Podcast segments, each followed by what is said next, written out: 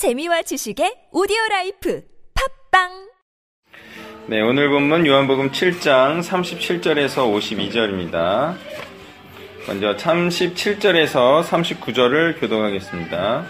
명절 끝날 곧 큰 날에 예수께서 서서 외쳐 이르시되 누구든지 목마르거든 내게로 와서 마시라. 나를 믿는 자는 성경에 이름과 같이 숲에서 슬기가 흘러 나오리라 이는 그를 믿는 자들이 받을 성령을 가리켜 말씀하신 것이라 예수께서 아직 영광을 받지 아니하셨으므로 성령이 아직 그들에게 계시지 아니하시더라. 아멘. 자, 초막절 마지막 날입니다. 예, 이날에는 모든 사람이 모여서 어, 성전에 있죠. 그때 예수님께서는 해방과 구원의 말씀을 선포하십니다. 예, 그러니까 초박절 마지막 날은 무슨 날을 의미합니까? 바로 그동안 목말라왔던 광야의 삶을 청산시킬 바로 천국의 말씀을 선포하고 계시는 것입니다. 그리스도께서는요, 이 말씀에 반응한 자들이 어떤 자들일지 아셨는데요. 예, 그들은 바로 광야의 삶을 살아오면서 갈급하게 구원의 생명수를 찾던 자들이었겠죠. 또한 인생의 근원적인 문제를 해결해 줄 자를 고대하고 있는 자들이었을 것입니다.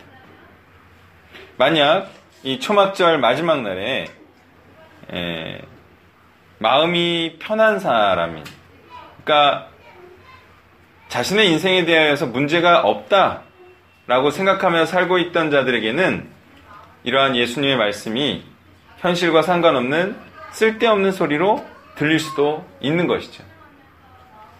예수님은 구원에 관하여 갈급하게 또 하나님의 뜻에 따라 광야의 삶을 살고 있는 자들에게 구원의 말씀을 선포하고 계십니다. 자, 복음은요, 자신에게 별 문제가 없다, 큰 문제가 없다라고 생각하는 자들에게는 그 필요성이 느껴지는, 에, 생각하는 자들에게만 그 필요성이 느껴지는 생명의 말씀이죠. 그러니까 이 진리라는 것은 갈급한 자가 찾는 것이죠. 그리고 그렇게 진리를 찾던 자가 마침내 진리를 만났을 때 진리를 알아보고 믿고 구원도 받고 생명수도 받고 성령도 받고 그러는 것이죠. 그러니 구원을 받기 위해서는 이렇게 진리를 열심히 추구하는 노력이 있어야 한다는 것입니다. 그 다음 이제 39절에 괄호가 있습니다. 예, 괄호에 있는 내용에 대해서 좀 설명을 하고자 하는데요. 예, 그리스도께서는 십자가에서 죽으시고 부활하신 후에 승천하심으로 영광을 받으실 겁니다. 그리고 37절 괄호에는 그 이후에야 성령이 주어질 것이라 말씀하고 있어요. 그러니까 성령은 예, 언제 주어지는 분이시냐, 영이시냐, 바로 그리스도께서 고난도 받으시고 또 영광도 받으시는 다시 말해 사역을 완성하시고 성취하실 그 이후에 주어지는 영이라고 할 수가 있겠습니다. 왜 그럴까? 그것은 영이라는 존재이시기 때문인데요. 영이라는 것은 어떤 내용이 처음부터 끝까지 다 갖춰진 신념과 같은 것이고 이론과 같은 것이기 때문이죠. 그런데 그것을 다 알려주지 않은 상태에서는 영이 와봤자 그것은 온전한 영이 아니겠잖아요.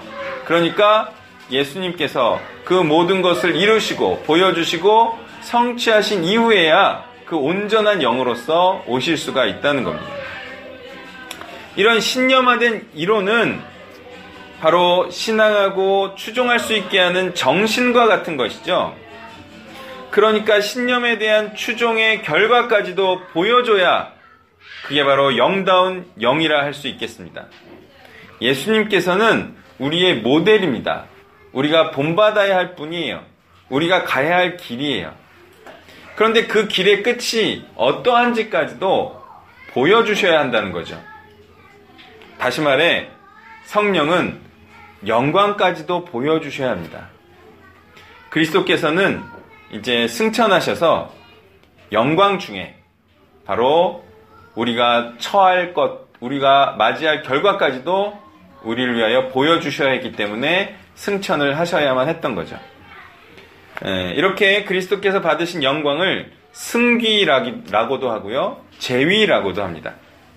승천하시고 존귀케 되시고 또 하늘에서 영광 중에 통치하고 계신다 이런 뜻입니다. 그러므로 우리를 향한 하나님의 뜻은요 죽음까지만이 아니죠. 예, 또 부활까지만도 아니에요. 바로 천국에서 영원히 하나님과 함께 통치자로 군림하는 것을 포함하는 것입니다. 여러분 이 땅에서 삼면이 바다로 이뤄진 조그만 나라 그것도 반토막에 왕이 되는 것이 얼마나 좋은지 그것을 사람들이 어마어마하게 추구하고 있어요. 그런데 하늘에서 이 천하를 그리고 만국을 다스리는 이 기쁨이야말로 이 영광이야말로 얼마나 큰 것인지 우리가 알고 있어야 돼요. 자, 성령은 이와 같이 영광 받는 것을 포함하는 영이죠. 그러므로 성령이 있는 자는 이런 것을 다 안다, 모른다? 무엇까지도 안다? 영광 받을 것까지도 안다. 그래서 성령 있는 자는 영광이 있을 것을 믿고 소망하며 행하는 것이죠. 이 모든 것을 알고 성령에 부합하게 사는 것이 바로 성령을 가진 자의 전인격적인 삶이다라고 보면 되겠습니다. 40절과 40절부터 44절을 교독합니다. 이 말씀을 들은 무리 중에서 어떤 사람은 이 사람이 참으로 그 선지자라 하며 어떤 사람은 그리스도라며 어떤 이들은 그리스도가 어찌 갈릴리에서 나오느냐 성경에 이르기를 그리스도는 다윗의 씨로 또 다윗이 살던 마을 베들레헴에서 나오리라 하지 아니하였느냐 하며 그 중에는 그를 잡고자 하는 자들도 있으나 손을 대는 자가 없었더라. 아멘. 자, 이번에도 말씀을 전할까 말까 하는 상황에서 예수님께서는 말씀을 전하는 선택을 하십니다. 말씀을 전하는 선택을 하는 것이 좋은 거죠. 말씀을 전할까 말까 하는 애매한 상황 중에는 전하는 선택을 하는 것이 옳고 좋다. 심지어는 좀 위험해질 수 있더라도. 왜 그러냐? 그것은 올바르게 반응하는 자들이 있기 때문이라는 거예요. 40절처럼. 이 사람이 참으로 그 선지자라, 또 그리스도라, 이렇게 말하는 자들이 있기 때문에 반대하는 사람이 있더라도 하는 게 나은 경우가 많이 있다라는 거예요. 저도 이런 경험을 많이 해봤는데요. 저도 사역을 하다 보면 할까 말까 하는 상황이 여러 번 많이 있어 왔어요. 그런데 그때마다 안 하는 것보다는 하는 것이 훨씬 낫더라 라는 경험을 많이 했다 이거예요. 그런데 뭐 사역한 것 자체는 또 복음 전한 것 자체는 잘했다 싶어요. 근데 좀 아쉬운 게 있어요. 예, 이게 말씀을 전하면 확실히 어, 또 자신에 대해서 다시 한번 되돌아보는 자가 있고 또 이렇게 올바르게 반응하는 자들이 있어요. 근데 좀 아쉬운 게 있는데 그거는 그렇게 옳게 반응한 자들의 후속 행동이었어요. 그러니까 많은 경우 사역을 해서 이렇게 정말 40절처럼 41절처럼 어, 이렇게 어, 맞다. 어, 정재식 사역자가 하는 말이 맞다. 이렇게 반응하는 사람들이 있는데 근데 문제는 그들의 후속 행동은 사실 많이 없었어요. 옳게 말로만 반응하는 경우가 많이 있었다라는 겁니다. 여기서 나온 사람들처럼 아 정말 당신은 그 선지자군요. 또는 당신이야말로 그리스도군요. 라고 말한 사람의 후속 행동은 무엇이어야 했을까? 무엇이어야 되겠습니까? 예, 그럼요. 아, 이분이 우리가 민족적으로 고대하고 있던 바로 그 선지자며 그리스도다라는 그 확신이 있었다면 당연히 그를 놓치지 않으려고 했겠죠. 눈 밖에서 벗어나는 것을 용납지 않았겠죠. 모든 것을 버리고 그리스도를 딸락 따랐겠죠. 예, 그러니까 여기서도 우리가 알 수가 있어요. 바로 예수를 그리스도로 믿는다는 것은 바로 그를 따르는 제자가 된다는 것을 의미하겠죠. 그가 하는 말씀마다 조목조목 받아 서 이해하고 먹고 예, 또 행하고 누리는 일이 있었을 거예요. 그런데 그런 행위가 없는 걸로 봐서는 이들도 말로만 반응하는 자가 아니겠느냐. 우리가 이렇게 생각해 볼 수가 있습니다. 42절을 보면요. 그리스도는 다윗의 씨로 또 다윗이 살던 마을 베들렘에서 나오리라 하지 아니하였느냐. 참 이거는 안타까운 일이에요. 알면서 바로 그분이 그분인데 아닌 줄 알고 있어요. 그래서 그리스도가 아닌 줄 생각하고 있어요. 이것이 바로 흔히 일어나는 일인데 불완전한 지식이다 이거예요. 지식이 온전했으면 믿을 수 있었는데 자신이 알고 있는 정보가 부족하고 부정확해요. 그러니까 믿지 않는 거예요. 그런데 이때 만약에 그리스도가 베들림에서 태어난 것을 아는 자가 있다면 어, 이 사람은 믿었을 수도 있을 것 같아요. 그걸 알더라도 산 넘어 산이긴 하지만 어쨌든 한 고비는 넘을 수 있을 것 같아요. 그러면 참 좋겠지만 문제는 다 몰라. 아 몰라, 다 몰라, 오 몰라. 다 몰라 그냥. 아무도 몰라, 아무도 몰라. 그러니까 아무도 모르는 모르는 사람들끼리 있으면 문제가 해결된다 안 된다? 안 되는 거예요. 또이 또이 있으면 안 돼요. 항상 아는 사람에게 찾아가서 물어야 되겠죠. 이렇게 흐지부지 또 끝납니다. 그래서 이 사람들은요, 여전히 예수님이 베들레헴에서 태어나지 않은 거예요. 네. 그냥 갈릴리 사람인 거지. 참 이것도 안타깝지만 흔히 일어나는 현상이다. 우리가 알 수가 있습니다. 44절도 보겠습니다. 그 중에는 그를 잡고자 하는 자들도 있으나 손을 대는 자가 없었더라. 자, 이것도 사실은 신기한 현상인데요. 앞에 32절에 보면 사내들인에서는 그리스도를 잡으라고 아랫사람을 보냈다는 내용이 있었어요. 그런데 여기 보니까 그들이 그리스도를 잡지 못하고 있습니다. 그 이유는 무엇일까 한번 생각해 보시죠. 누구 때문에 못 잡는 거예요?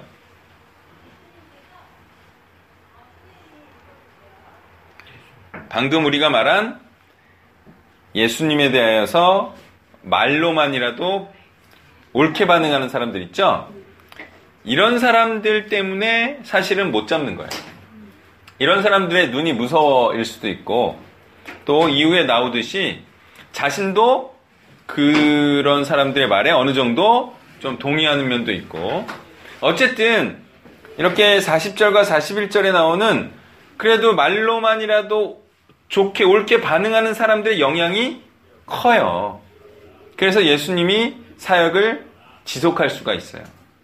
이게 굉장히 좀 아이러니한데 이들 중에 다시 말해 옳게 반응하는 자들 중에 제자가 되지 않는 자들이 상당수 있겠죠. 그런데 그런 자들이 그리스도의 수호천사 역할을 하고 있다는 거예요. 그러니 정말 믿지 않는 사람들도 이런 식으로 존귀하게 사용된다고 할 수가 있 겠어요. 다시 말해 예수님에 대해서 긴가민가 하는 자들 있죠. 예수님에 대하여서 그래도 좀 긍정적인 태도를 취하는 사람들 있죠. 기독교에 대해서 어 나도 뭐 기독교 어 좋아해. 나도 다녔어. 어, 우리 엄마 기독교야. 뭐 이런 사람들이 누구의 수호천사 역할을 하고 있다? 우리의 우리의 수호천사 역할을 하고 있다. 참 고맙습니다. 네, 고맙습니다. 네. 고마워요. 네, 우리 친척들, 그죠? 네, 친척들이, 친척들. 45절부터 49절을 교독합니다.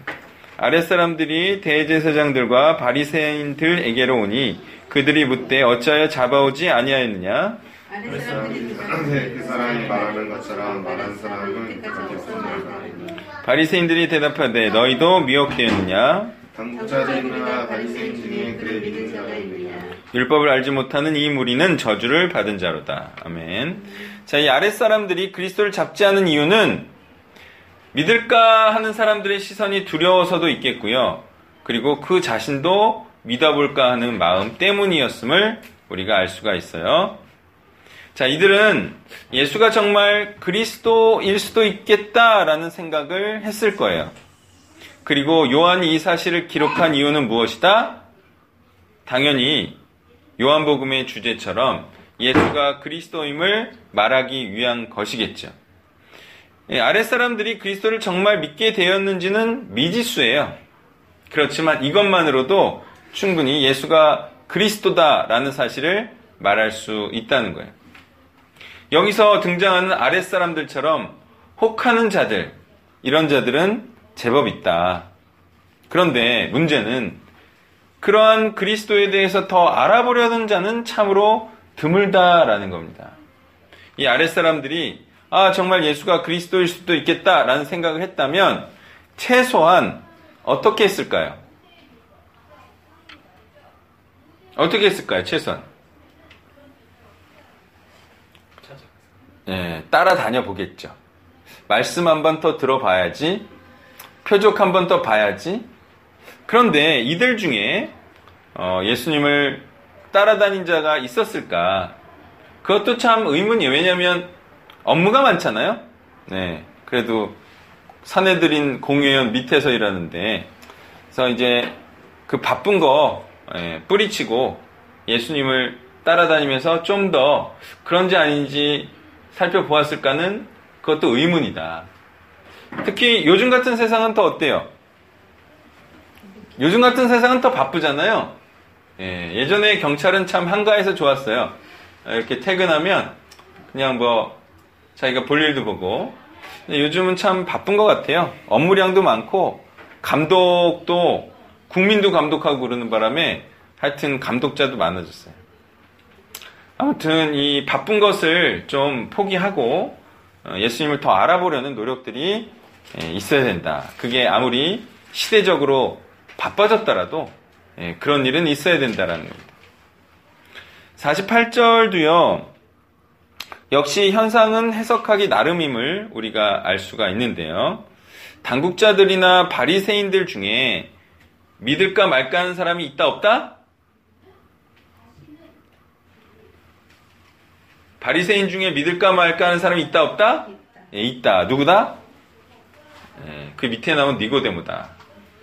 어, 있어요. 근데 이 아랫 사람들을 추궁하는 바리새인은 없다라고 봤죠? 예, 이게 바로 관점이라는 거예요. 그리고 바램이라는 거예요. 그렇게 되기를 바라고 그럴 것이라고 생각하는 사람의 생각이자 관점일 뿐이죠. 그리고 바리새인 중에 누가 예수가 그리스도로 믿으면 그 관점을 포기한다 안 한다? 포기한다. 자, 이 사람이 아니 너 율법 학자 중에 바리새인 중에 율법을 아는 사람들 중에 예수를 그리스도라고 생각하는 사람이 있느냐? 이렇게 물어봤어요. 없다라는 거죠. 근데 진짜 자기들 중에 한 명이 그리스도를 믿었어. 그러면 지금 이 한 말을 포기한 예수가 그리스도라고 믿는다 안 믿는다? 안 믿어요. 그래도 그 관점은 포기하지 않아요. 그러니까 중요한 것은 무엇이냐면 누가 이렇게 한다 안 한다가 중요한 게 아니라 그 사람의 관점이 중요하다는 거예요. 그 관점 때문에 이 사람이 이런 말을 하는 거지.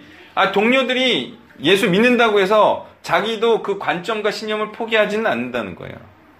예, 이것은 그가 가진 신념의 결과이기 때문에 그 신앙을 바꾸지 않는 한 이 관점도 버리지 않을 거예요. 중요한 것은 내가 무엇을 믿느냐는 신념인 것이죠. 누가 믿고 안 믿고가 중요한 건 아니에요. 지금 이 바리새인이 다른 바리새인들을 언급하면서 다른 바리새인 중에서 믿는 자는 없다라고 말하는 이유는 바로 자신의 신념을 뒷받침하기 위한 것이지 다른 사람에 의해서 자기 신념을 바꿀 의도는 없다는 거예요. 중요한 것은 신념이다. 중요한 것은 관점이다. 라는 사실을 우리가 알 수가 있습니다. 그렇다면 이들의 신념과 관점은 어, 무엇이 어떻게 잘못된 것일까요? 자, 여기서 이제 중요한 내용인데요. 스스로 율법을 알고 있다고 자처하던 이들의 잘못은 무엇입니까?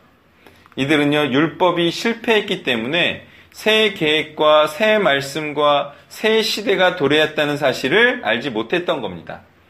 다시 말해, 율법을 계속 붙잡고 있는 거예요. 예, 여기서도 참 아이러니한 일이 벌어지죠. 예전 것을 많이 알고 있어서 예전에 잘 나가던 자들이 예전 것을 버리지 못해서 새 것과 새 시대에 적응하지 못하는 일이 발생을 한다는 거예요. 예전에 차라리 잘 못 나갔으면 어때요? 버릴 것도 없으니까 예전에 구태여 어, 이렇게 집착할 필요도 없겠죠? 그 안에서 갇혀 살 필요도 없겠죠? 근데 예전에 잘 나갔기 때문에 그걸 못 버린다는 거예요. 그러니까 새 것이 왔을 때 오히려 새 것을 받아들일 수 없는 예, 그런 사람들이 된다는 겁니다. 예, 전화위복이라고 할 수 있겠죠. 이게 참 예, 아이러니한 역설적인 건데요. 그런 새로운 산업에 적응하지 못해서 도태된 기업들도 제법 있습니다. 그죠? 네, 스마트폰 시대에 적응하지 못하는 그런 회사들, 망한 회사들 있고요. 요즘은 제4의 산업혁명이라고 하는데요. 네. 지금도 이 흐름을 잃지 못하면 네, 이제 도태될 겁니다. 네. 제4의 산업혁명이 뭔지 아세요? VR이 뭐죠? 그 벌추얼 영화 아닌가? 이렇게 막 안경 끼고 아, 가상 현실 같은 거? 알파고가 다 하는 인공지능 어, 예. 이제 인공지능이죠. 인공지능인데 그러니까 이제 로봇 같은 게 약간 뜨는 거죠. 네. 그리고 다 이제 자동차도 이제 뭐 알아서 운전해줘. 이게 이제 아주 지능이 높은 예, 그런 제사의 혁명이 나오고 있다. 예전에는 정보 어, 사회였어요. 그래서 인간이 정보를 습득할 수 있는 것이었다면 이제는 습득할 필요가 없다, 없다. 네, 이 흐름을 따라가야 된다라는 거예요. 참 새로 배우는 사람이 유리한 겁니다. 예, 새로 사, 배우는 사람 아예 어, 그런 패러다임에서 벗어난 사람이 유리할 수 있어요. 그러니까 새로 태어나는 게 나아요? 차라리 네, 구시대는 적응하기가 어렵다. 그렇지만 적응을 해야 돼요. 네, 그것이 새 시대의 요청이었다는 겁니다. 네, 그렇다고 해서요, 바리새인들이 율법을 정말 잘 아는 자들이었느냐? 또 그것도 아니었어요.